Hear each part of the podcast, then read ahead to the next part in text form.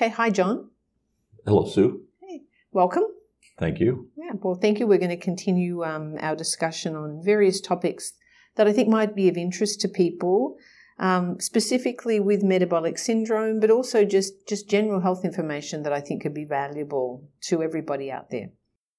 Um, I have heard a lot more recently about adaptogens, and I wanted to see if you could give us a little bit more of an understanding of exactly what is an adaptogen and how they can be used.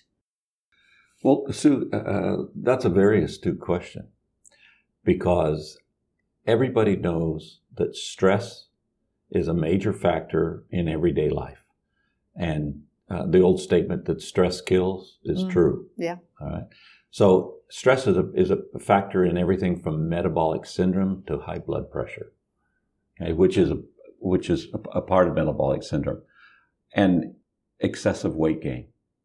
So it's important, I think, that we understand what an adaptogen is mm-hmm, yeah. and then what it's utilized for. Adaptogens or adaptogenic substances are used in herbal medicine for the stabilization of physiological processes and the promotion of homeostasis, which is the balance of the body.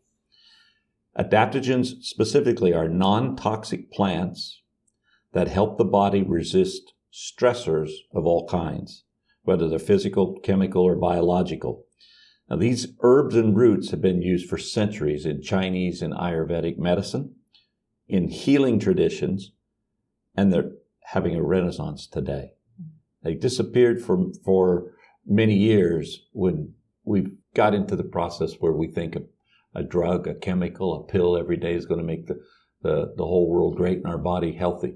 We've learned that that's not true. Mm-hmm. Okay. I mean, obviously it helps in some ways, but there's also a place for uh, traditional medicines and adaptogens fit into that category.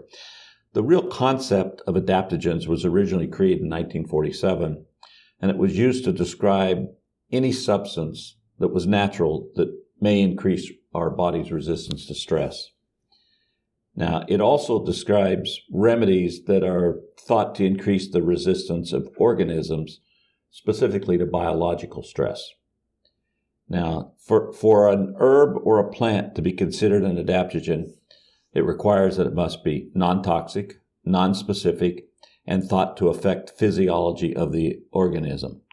Adaptogens may, tweak hormone production and physiological responses to stress to ensure that, that our bodies, from our mind to our immune system to our energy levels, functions as it should.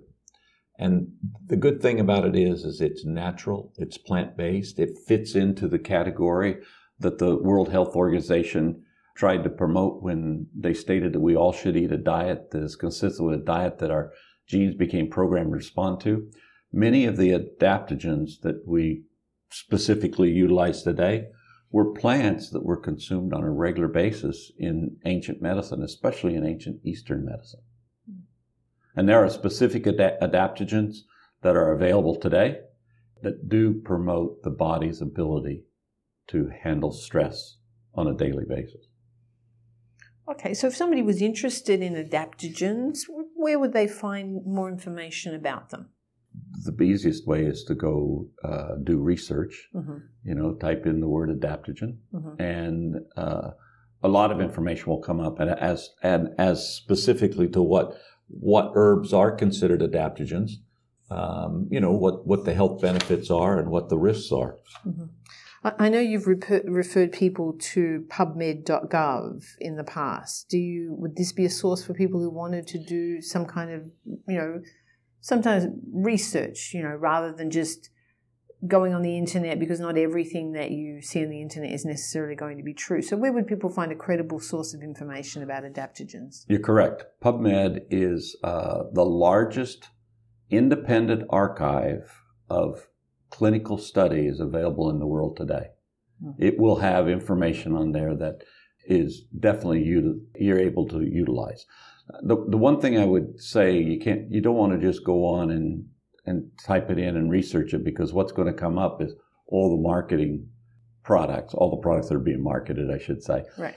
It's better to have independent clinical studies that have been published, which means they've been peer reviewed, and you can have at least a measure of confidence that they're reasonably accurate to find out if it, if it really is something that you would want to take.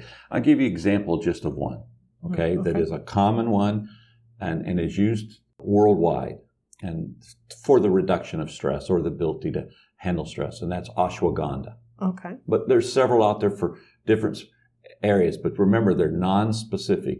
They're all based on helping to help the body cope with issues of stress. Awesome.